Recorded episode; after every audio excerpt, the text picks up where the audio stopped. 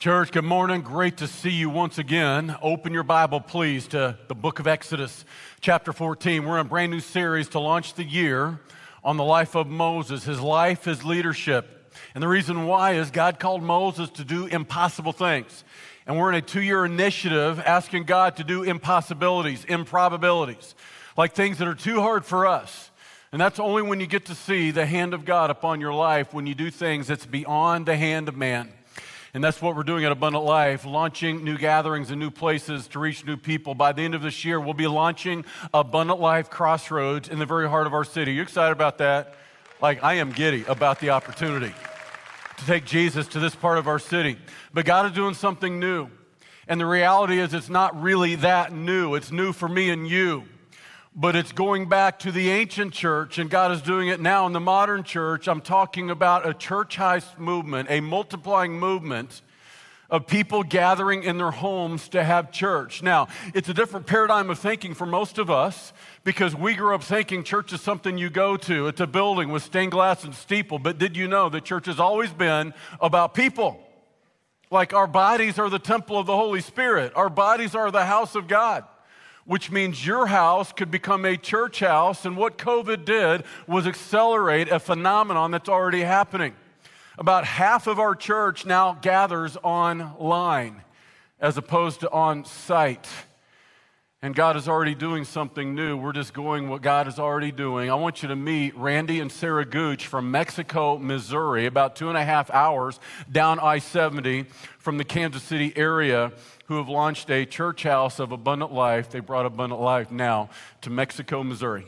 Well, what's up, Abundant Life? Uh, my name is Kyle Worsham, and I am the Abundant Life online campus pastor. I'm here with Randy and Sarah and Gooch and Jen and Steve Pryor, and they are actually the church house leaders of our Mexico church house. Thank you Guys, for listening to the Abundant Life Sermon Podcast. Abundant Life is Uh, based and out of just Lee Summit, hear a Missouri, little and has campuses throughout story. the So Kansas City metro with, area hey, and how long online. have you been a part We of want to see your Life? life changed For, by for the Jesus.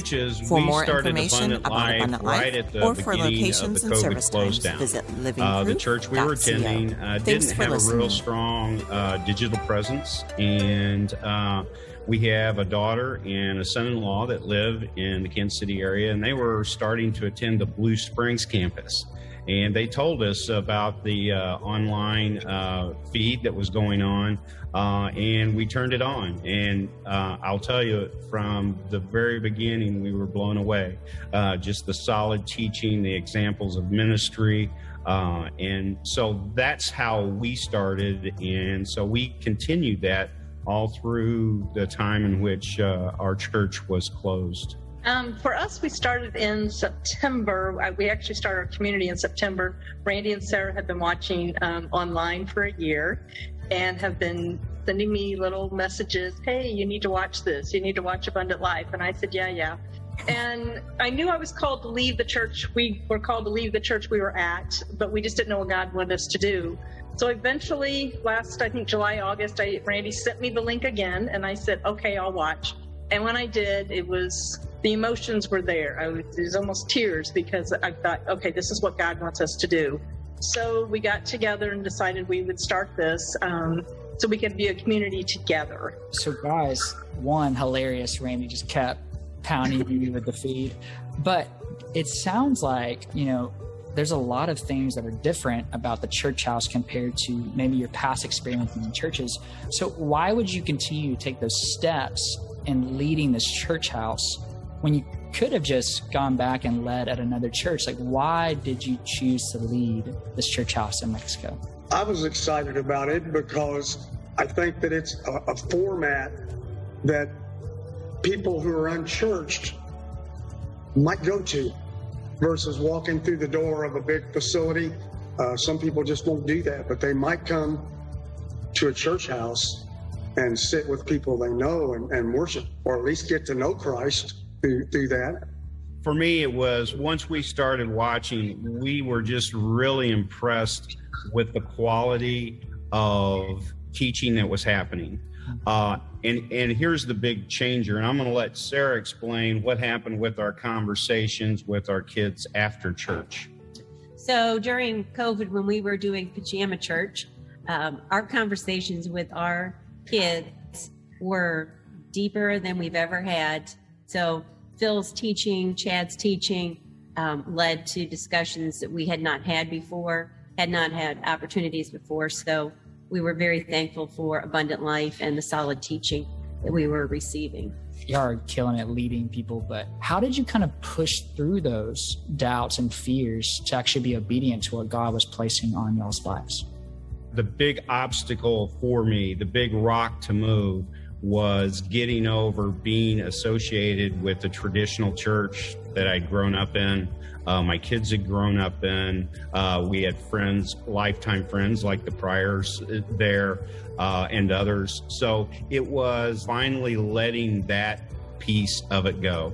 And our experience then with with the church house in our home and our kids and that quality of conversation and that spiritual growth and teaching um, that took my fears away for this. It was just it took it took about a year for Jennifer to get on board and watch that video. And that's true. I, it took me a year, and that was the fear uh, because it was something different. It wasn't the traditional church building with the steeple and the stained glass windows, things like that. But we knew God was calling us to leave there. We just didn't know what God wanted us to do. So it was the fear of the unknown there. And then once I felt like, okay, yes, I need to watch Abundant Life. Um, and I watched it, had the speakers on on my, my computer, and was just so engrossed in it. And it was just so amazing because I just saw God's presence from the beginning of that service to the end of the service. I just had this sense of, okay, God, this is what you want me to do. And that makes it really exciting because you, you get to see, you know, everybody working and how neat our community has grown, and that's exciting to us. Abundant Life, welcome Mexico, Missouri. Randy and Sarah Gooch, thank you for bringing abundant life to your part of the world. This is what God is doing. Multiplying movement. You understand, this is how the early church swept through the ancient world like fire through dry timber house to house, multiplying the move of God wherever they went. And technology has now given us the ability to do this fast, faster and better than ever. So, August is our official launch of the online campus. You're watching Abundant Life, maybe your next step is to make your house a church house. And what this means is we need to replicate leaders. And that's why we're doing a leadership summit. I want to invite everybody here to this leadership summit Friday night, January 28th, Saturday morning, January 29th, because the move of God is about a multiplying movement. It's never simply about a Sunday event, it's always been about a movement. And what that means is if we want to reach our city, if we want to reach our world and multiply new gatherings and new places, it means multiplying leaders faster than ever. And every person here is called to be a leader. Whether or not you ever have a title, you're called to be a leader. So this is for everybody anywhere that wants to be further equipped to lead in ministry. This is why we're studying the life of Moses, Exodus chapter 14 this morning. Moses is a model of biblical leadership. And I want you to see last week the principle we talked about is this leaders aren't made from living in palaces, they're made from time spent in deserts. And so we were introduced last week to Moses. God finds him in a desert. Now understand, for the first 40 years of Moses' life, he'd been raised in a palace as the adopted son of Pharaoh. He'd been raised as a prince in Egypt, but God was calling him to an impossible mission. And God could not begin to develop him in a palace for this leadership destiny God had given him. And so he finds himself in the middle of a desert for 40 years. Now, understand, we said last week, even your past failures, God can use as part of your development for future deployment. The reason Moses was in a desert is because he killed an Egyptian in a fit of rage. This is a man that was on the run. He was running now from Pharaoh. He is in exile from Egypt, and for 40 years, he's been in the desert. Now, one can only imagine what was going through his mind for 40 years. Like, God, you have forgotten me. God, you have abandoned me. I missed my opportunity. But you understand, God used his failure to develop him for a future deployment. See, God used that failure to get him into the very desert that he was about to lead two million people through. And they would have been lost without him. But Moses has spent 40 years in this desert. He now knows every crevice, every corner, every rock, every cave. He knows exactly where he's going as he leads the Hebrews out of Egypt onto this journey into the promised land. Not only that, he learned how to survive in a desert. A desert is not very hospitable to human beings not really made to survive there, yet he learned how to live there. And he was going to teach the Israelites how to live there because they were going to be living there for a while before they entered this land that flowed with milk and honey. Church, I want you to see that your worst failure, whatever it is, is not final, that God can use your past to prepare you for a future. Now, listen very carefully. We're going to see today another leadership principle, and it's this leaders inspire hope by believing when others don't. Leaders inspire hope by believing when others won't. Now, if you know the story of Moses, what has happened now is they find themselves at the Red Sea in Exodus chapter 14, a very famous, famous story of the Red Sea crossing. Moses did indeed answer the call of God upon his life. He went back into Egypt after 40 years, stood toe to toe with Pharaoh, and said, Let my people go. But nine times, as he said, Let my people go, Pharaoh said, No way, Jose. That's in the ancient Hebrew text. No way, Jose. Nine times. I'm not letting the Hebrews go. They're my slaves. They're making my bricks and they're building my cities and my pyramids. Are you crazy, Moses? I'm not going to let them go. But nine times there is a power encounter as God sends plagues upon Egypt so that Pharaoh will finally relent. He finally relents on the 10th time and 10th plague as God sends a death angel over the land and the firstborn of every Egyptian home is dead. And because of that, Moses finally looks, or Pharaoh finally looks at Moses Moses and says, Take your people and get out of here. just get, get, get, get, get as far away as you can.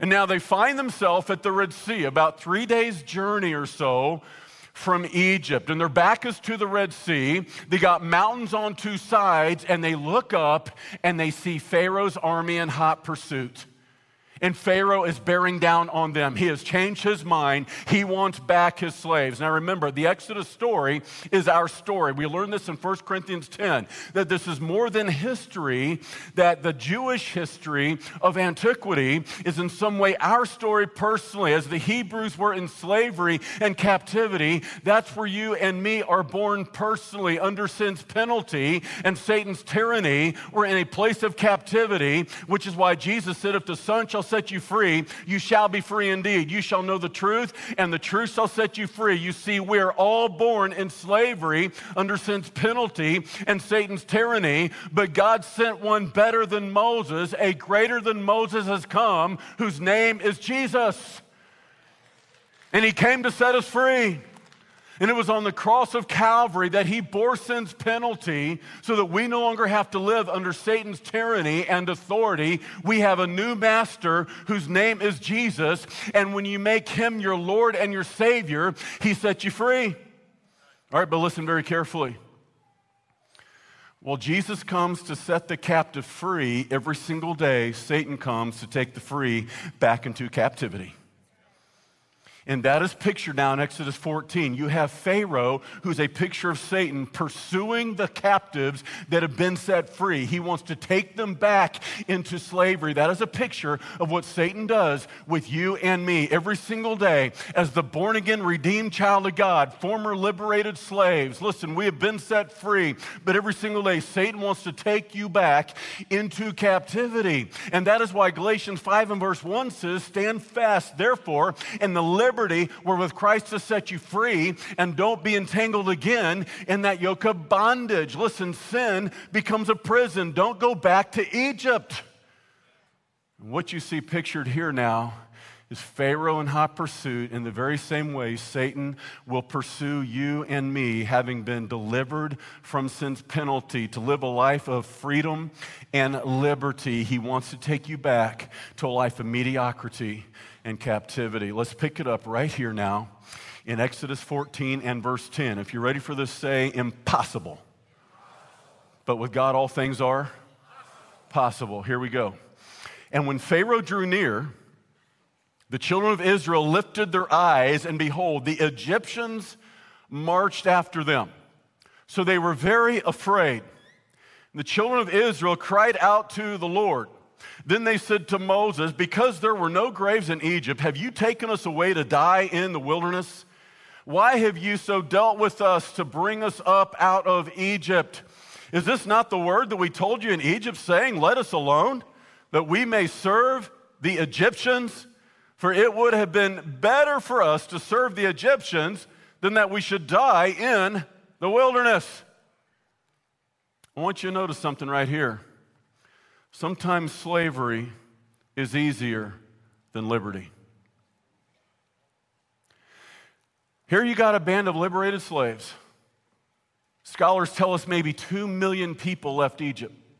They'd been there for 400 years. For century after century, they had lived a life of slavery. Now they are finally free, and they're already, three days later, ready to go back into captivity. You know why? Because sometimes slavery is actually easier than liberty. Well, their mind thinking it was slavery, but at least it was predictable, at least it was familiar. I mean, it was slavery, but at least we could eat off the crumbs of Pharaoh's table. And I want you to see this is why sometimes people that start like regen don't finish regen. Not everyone that starts discipleship one finishes discipleship one. Not everyone who begins taking their next steps to follow Jesus continues taking their next steps to follow Jesus. Guys, what breaks my heart the most as a pastor 22 years of stories. We love stories. We exist to see lives changed by Jesus. And I have so many stories in my mind's eye of lives that were changed, of people that followed Jesus and their life was forever changed. But I have stories in my mind's eye right now, of people I have known that started following Jesus Jesus and their life was changed. And now today they've gone back to Egypt, gone back into bondage. You know why sometimes I'm convinced? Because it's easier just to accept the status quo. Like I'll always have this addiction, I'll always struggle with this temptation. I will never be free from this depression. And we just kind of resign ourselves to the enemy and just as long as we have this peaceful coalition with the enemy, yeah, it's slavery, it's not freedom and liberty, but maybe in some way, you know, I can get by this way. I'm just saying today, don't go back. If you've started taking your next steps with Jesus, keep taking your next steps with Jesus. Don't settle for the status quo. Listen, make this the year that you decide I'm going to grow. This is the one. I'm not going to turn back. And look what Moses says. And Moses said to the people, Do not be afraid. Stand still and see the salvation of the Lord, which he will accomplish for you today. I want you to notice spiritual leaders always point people to Jesus. Understand, everyone's in a panic.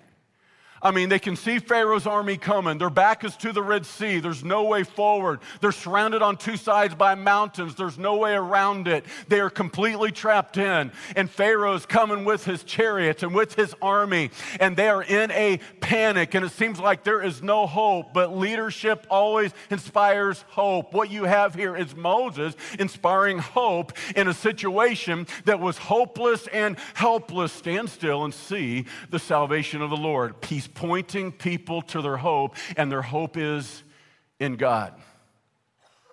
Now he goes on, listen.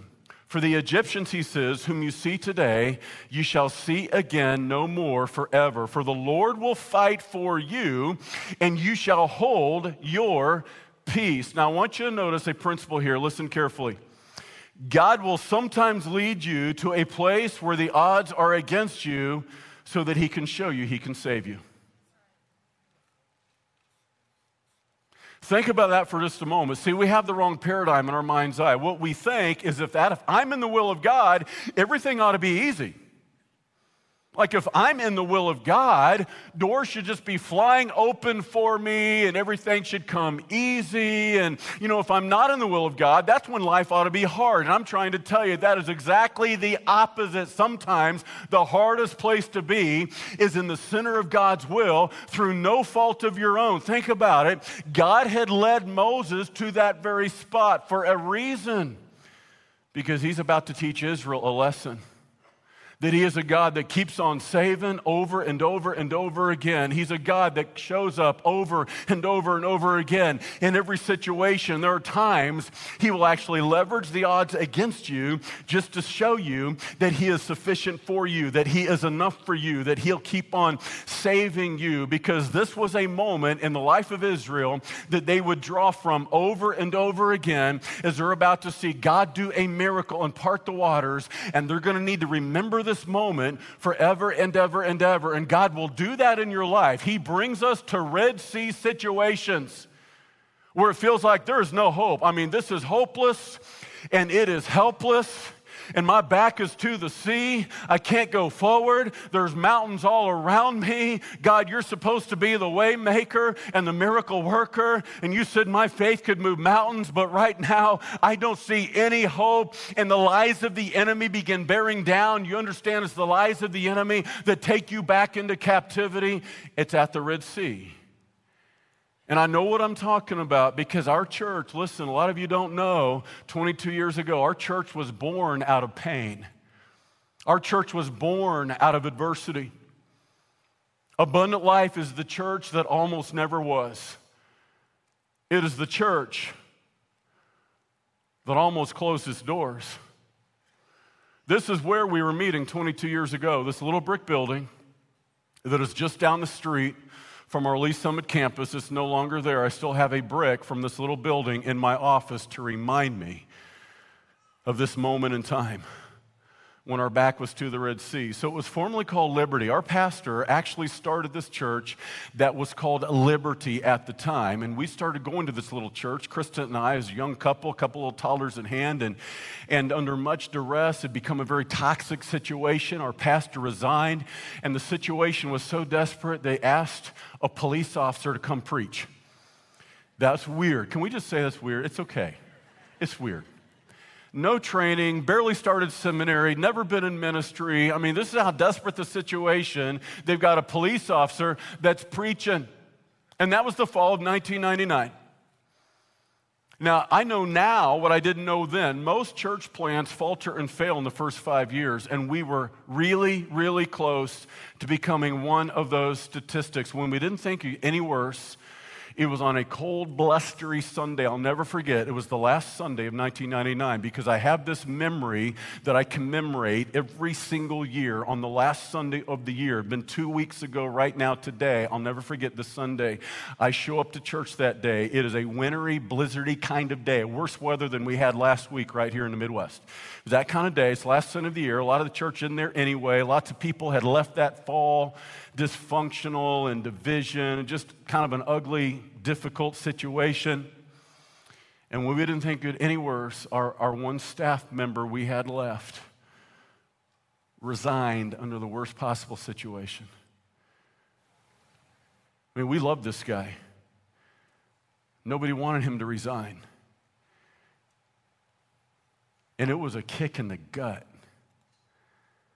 And at the time, I thought this could be the nail in the coffin on this little church. Like this could be our last Sunday. And this untrained police officer stands up to preach that day. I make this announcement. There's maybe 25 people there total. And I thought, this could be our last Sunday. I'm not sure what's going to happen. I remember preaching out of a proverb that you can find. It says, The righteous man falls seven times, but he rises up again. A leader tries to inspire hope. I'm just trying to inspire hope. Like we may fall over and over again, but we rise up again. With God's help, we rise up over and over again. And I don't remember much about the message, but I remember the altar call that day. We were so, so overcome with grief and sadness and heartache and headache. It was like the death of a dream but I asked those 25 people to come forward that day at an altar much like this one. And together we got on our knees. Together we got on our face before God. And I asked them if you will promise to commit to the future of this church, if you will dig in and not let Satan win, let's petition God to part the waters on behalf of our church. And guys, I'm telling you, over the next few months, that's exactly what God did. The cloud began to lift, the darkness began to go away the light began to shine, and all of a sudden we saw God begin to part the waters for this little bitty church that almost never was.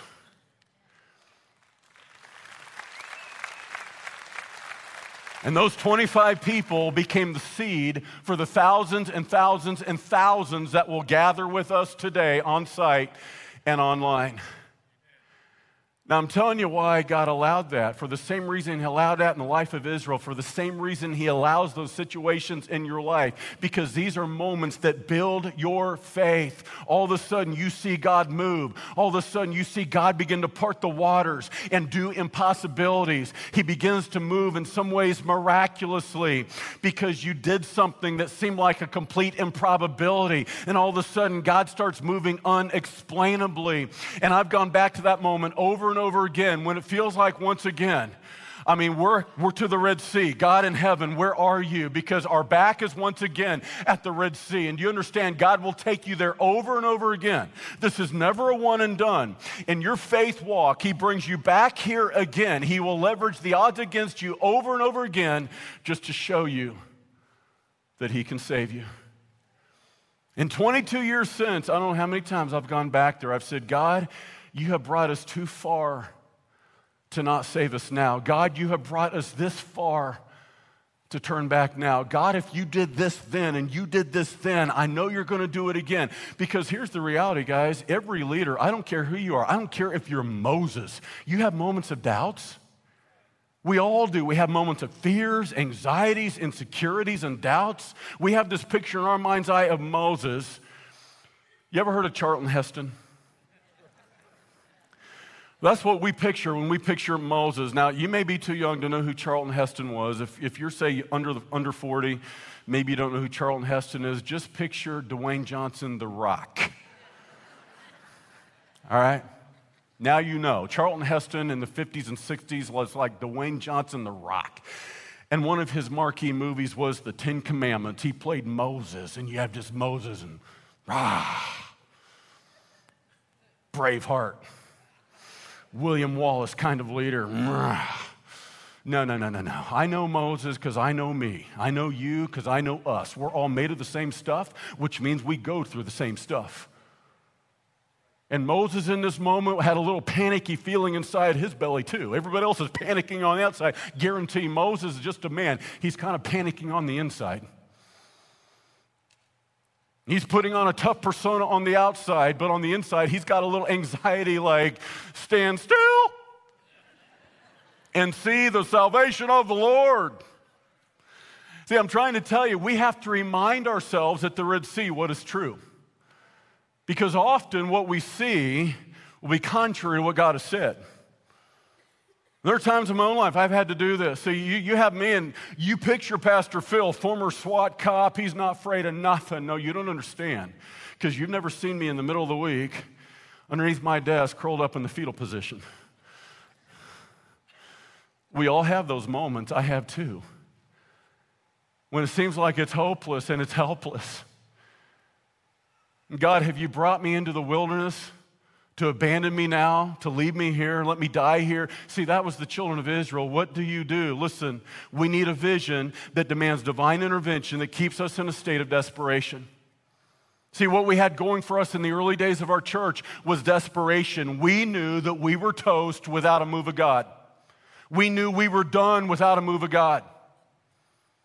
And it's easy to forget that you are done without God. Jesus said in John 15, apart from me, you can do Nothing. That we're desperate for God. Somebody asked me Friday night, I was teaching at my leadership, uh, our leadership institute, and they asked me, Pastor Phil, well, how do you stay humble? You know what I said? It's not hard to stay humble when you are desperate. For 22 years, I've been desperate. Every two years, we go back and do it again. Impossibilities. See, as long as you're attempting what you can do, you don't need God. You're not desperate for a move.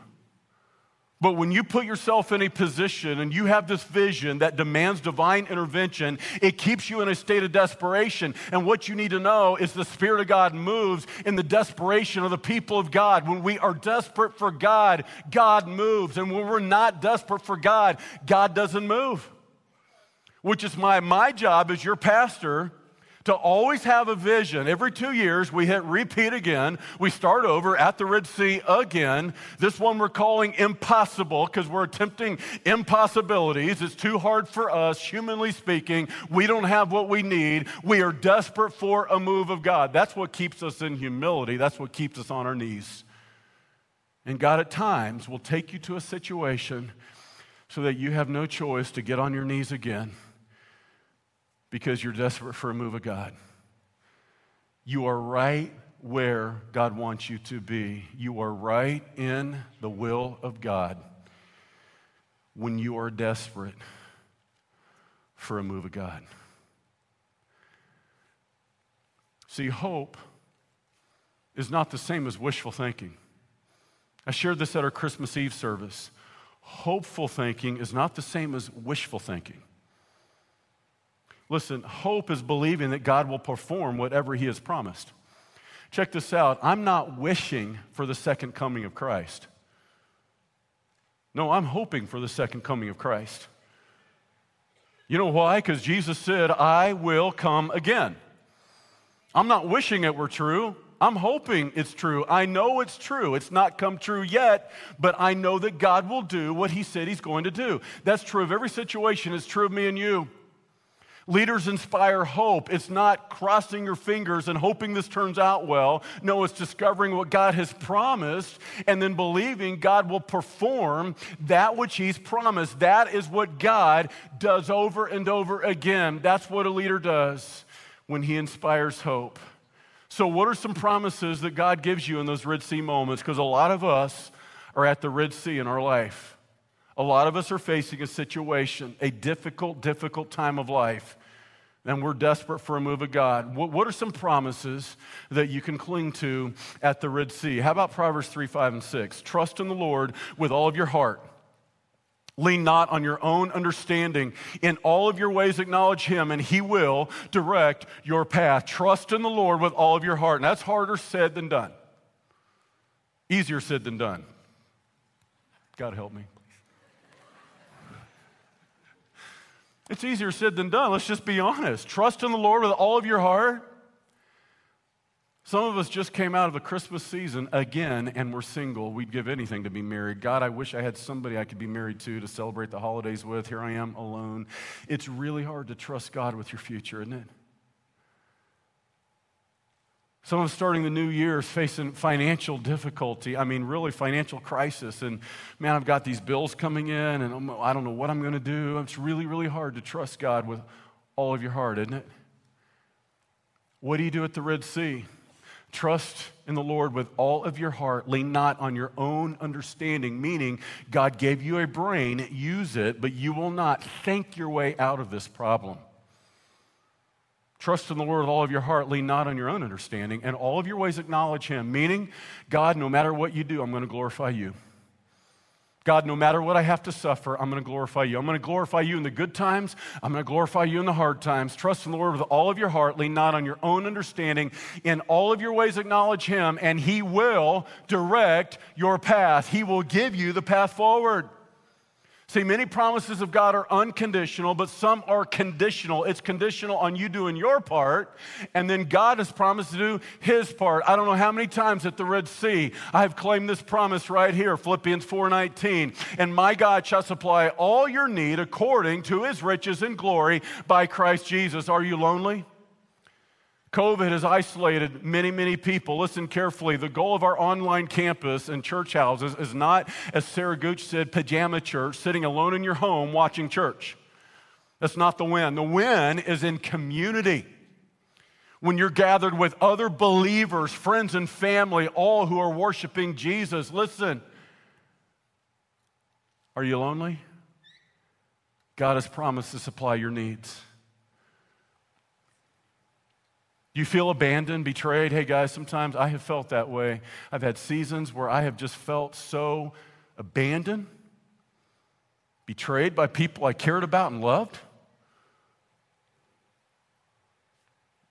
God has promised to supply your every single need. Not have enough money? What we're trying to do in the crossroads is going to take a lot of money. God has promised to supply all of our need. See, hope is built on believing what God has said and that God will do what he said he's going to do. For Moses, Moses knew what God said. Moses, I'm going to use you to deliver my people, the Hebrews, out of Egyptian slavery, and I'm going to take them on a journey into a promised land that flows with milk and honey. He knew what God said. In this moment, what he saw, it seemed to be contrary to what God said. In these moments, what will you believe? Because what you believe will become your destiny. It's the lies of the enemy that will take you back into captivity. And often what we see is contrary to what God has said. This looked like an impossibility for Moses. But he knew what God had said, he believed what God said regardless of what he saw. Here, here's another promise I've claimed over and over again I can do all things through Christ who strengthens me. It would probably surprise some of you to know that I've gone through seasons of ministry, seasons of 22 years of life, that I have been in flat despair. I have despair. I've been in seasons of despair. Have you ever despaired? Like the situation is just too hard? If you could, you'd give up. Do you understand? I've claimed this promise over and over again. I can do all things through Christ. This is not too hard for me. I have Christ living in me, and Jesus has promised to strengthen me. I can carry this as long as I need to, for as far as I have to. Whatever you're going through is not too hard for God, it is too hard for you. No, you cannot, but you know the I am. When you know the I am, that means you can. And you see, that's Moses. I cannot, but I know the I am. And with the I am, I can. Listen, there's a condition. Put your faith in action, which is obedience in motion.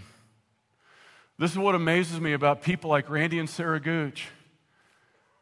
They put their faith in action, obedience in motion. And now there is a church house, actually in a banquet room in Mexico, Missouri, on the square. It wasn't there a year ago, now there is. See, this is how impossibilities become realities. They didn't just think it, they actually went out and did it. That's what leaders do. This is what Moses does puts his faith in action, which is obedience in motion. Look what happens next, verse 15. And the Lord said to Moses, Why do you cry to me? Tell the people, or tell the children of Israel to go forward. Go forward. We put it at our church like this take your next steps. Always take your next step. Go forward. That's always the call of God upon our life. Go forward, but I can't. The Red Sea is in the way. Go forward. Take your next step. When you take your next step, God will begin to part the waters, but as long as you're waiting on God, God's going to be waiting on you. See, always when we put our faith in motion, it puts God in motion. Look what happens next. Verse 16. God tells Moses, But lift up your rod and stretch out your hand over the sea and divide it. Now, church, can we all agree that God did not need Moses to do anything for God to part the waters? God could have done it all by himself. But that's never how God works. God always, always invites you and me into the process. God could have parted the waters had Moses not put up his rod and stretched out his hand. He could have done it anyway.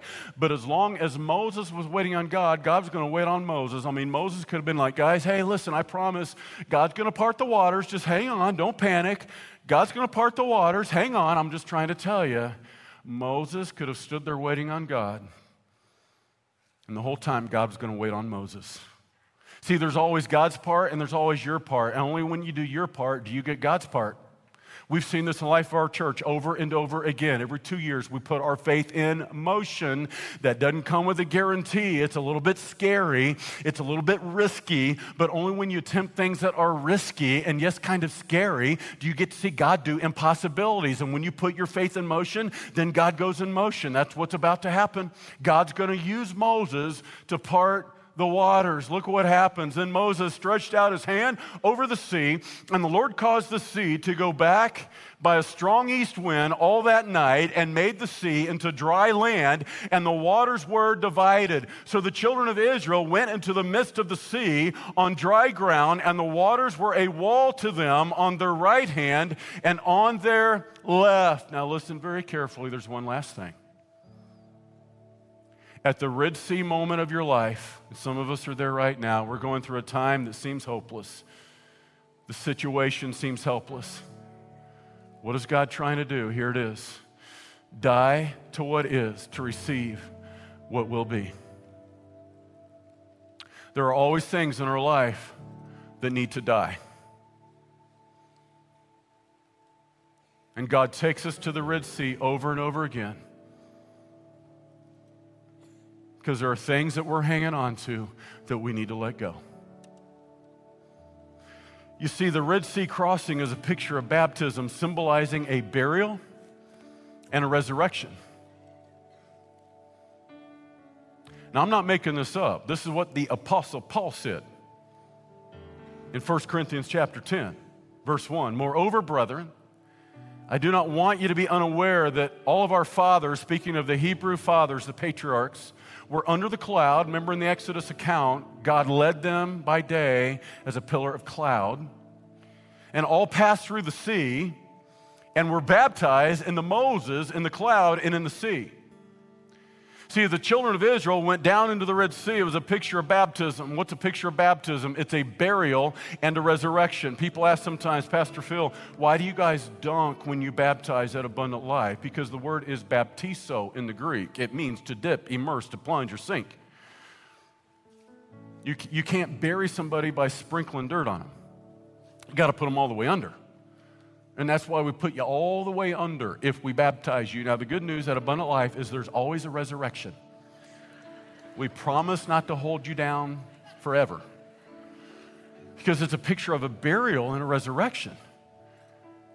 And what happens to the children of Israel is they are buried in the Red Sea, but on the other side, there's a resurrection.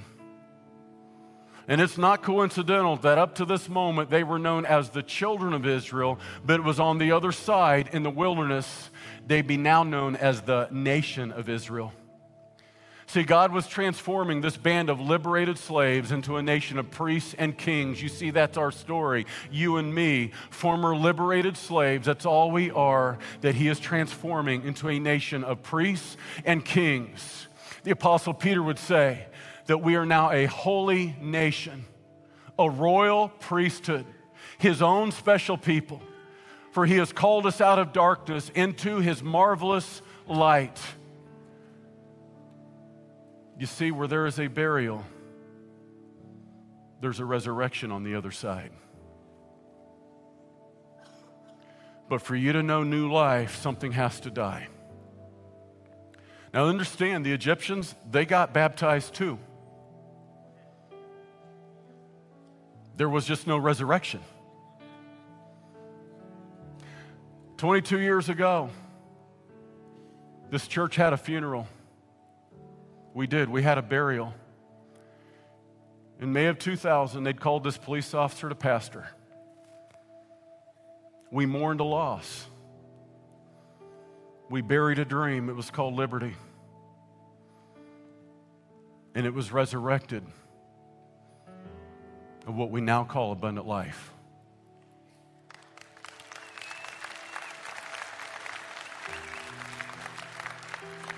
What is it you need to bury in your life? I promise if you will, there's a resurrection on the way. That's why God takes you to the Red Sea. Listen very carefully at the Red Sea. Remember moments at the Red Sea Remind yourself that Jesus alone is sufficient to save you, and He will. He will. One last verse, look at this Exodus 14 30. So the Lord saved Israel that day out of the hand of the Egyptians, and Israel saw the Egyptians dead on the seashore. This word in the Hebrew, saved, not coincidentally, but providentially, this word in the Hebrew is yasha. That is the root word of the Hebrew name Yeshua. Same name in the Greek as Jesus. Yeshua will save you. Jesus saves you again and again and again. He saves you first from your sin, but then He wants to save you in those Red Sea situations. And He will. Would you bow with me? Every head bowed, every eye closed. Wherever you're worshiping from, online, in a living room, Independence, Blue Springs, right here in Lee Summit. How many of you today are going through a Red Sea moment in your life at the outset of 2022? Seems like a hopeless, helpless situation that you're in. Difficult, difficult times. Just raise your hand up very, very quickly. Hold it up high. Would you do this wherever you are? In a church house, another campus on site. I'm going to count to three. And as soon as I say three, I want you to put your faith in motion. I want you to take your next step. I want you to move forward. I want you to come to the front, wherever the front is for you the front of your living room, the front of the auditorium, the front of the church house, we're going to get on our knees. And together we're going to petition God, our Savior, to move and part the waters this year of the Red Sea. You ready for this? Let's do this together. One, two, three. Come quickly. Spirit, lead me where my trust is without borders. Let me walk upon the waters wherever you would call me. Take me deeper than my feet could ever wander, and my faith would be made stronger in the presence of my Savior.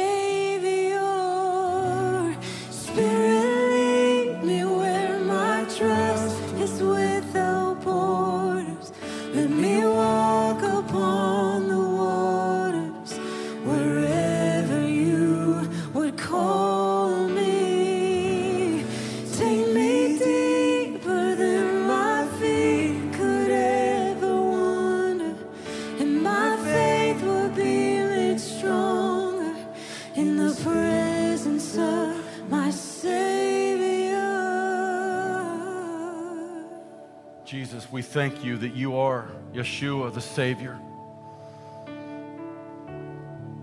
And Lord, we, your people, petition the living God on behalf of every situation. God, I thank you for these today on their knees, confessing that they are desperate for you. And you have brought us to the Red Sea so that we can watch you move. And Jesus, each of these men and women, the born again, redeemed of God, children of God, liberated slaves, refused to go back to Egypt. Lord, today we choose to go forward, whatever the cost. And Lord, you know every situation, nothing escapes your eye. For some, it's marriage. It seems hopeless. Family, it seems hopeless. Finances seems hopeless. Health, it seems hopeless. Loss is all around. Anxiety, fears, depression. But Jesus, we claim the promise at the Red Sea that we can do all things through Christ who strengthens us. And I pray, God in heaven, that today there'd be a burial and a resurrection. That each of these precious men and women would walk out of this building today with resurrected hope that you will absolutely perform that which you promised, that you are a God of redemption, a God of reconciliation, a God of restoration. And when something dies, there's something resurrected on the other side. I pray blessing over each of these, your people, that God, this year would be the year where they see the, the Red Sea part miraculously, and that today they would take their next step, that they would move forward, no matter how hard, whatever the cost. Even if it's not easy, in spite of the pain, I pray they'd walk in your grace, and I pray today, dear God, a double portion of your spirit to be upon their life. That they would sense your holy presence upon them as never, ever before. And I pray the manifold measure of grace that you would multiply your grace upon their life, grace upon grace, that they would believe you for an impossibility. And you would take them this year on a journey to the promised land spiritually. That they would know the joy of Jesus. And it's in that powerful, precious, wonderful, mighty name that we pray. And all the people of God said, Amen. Would you give Jesus the glory today with me? Praise Him, would you? Church, I love you so much. I wish we could stay and sing to the King, but we not got another class on the way. So uh, you sing to the King and worship Him today. God bless you. Have a blessed Sunday afternoon. Thanks for joining us today. If you enjoyed today's podcast, be sure and subscribe and share with a friend. We hope today's message inspired and challenged you. Let's go be living proof of a loving God to a watching world. For more information about Abundant Life, visit livingproof.co or follow us on social media at Abundant Life LS.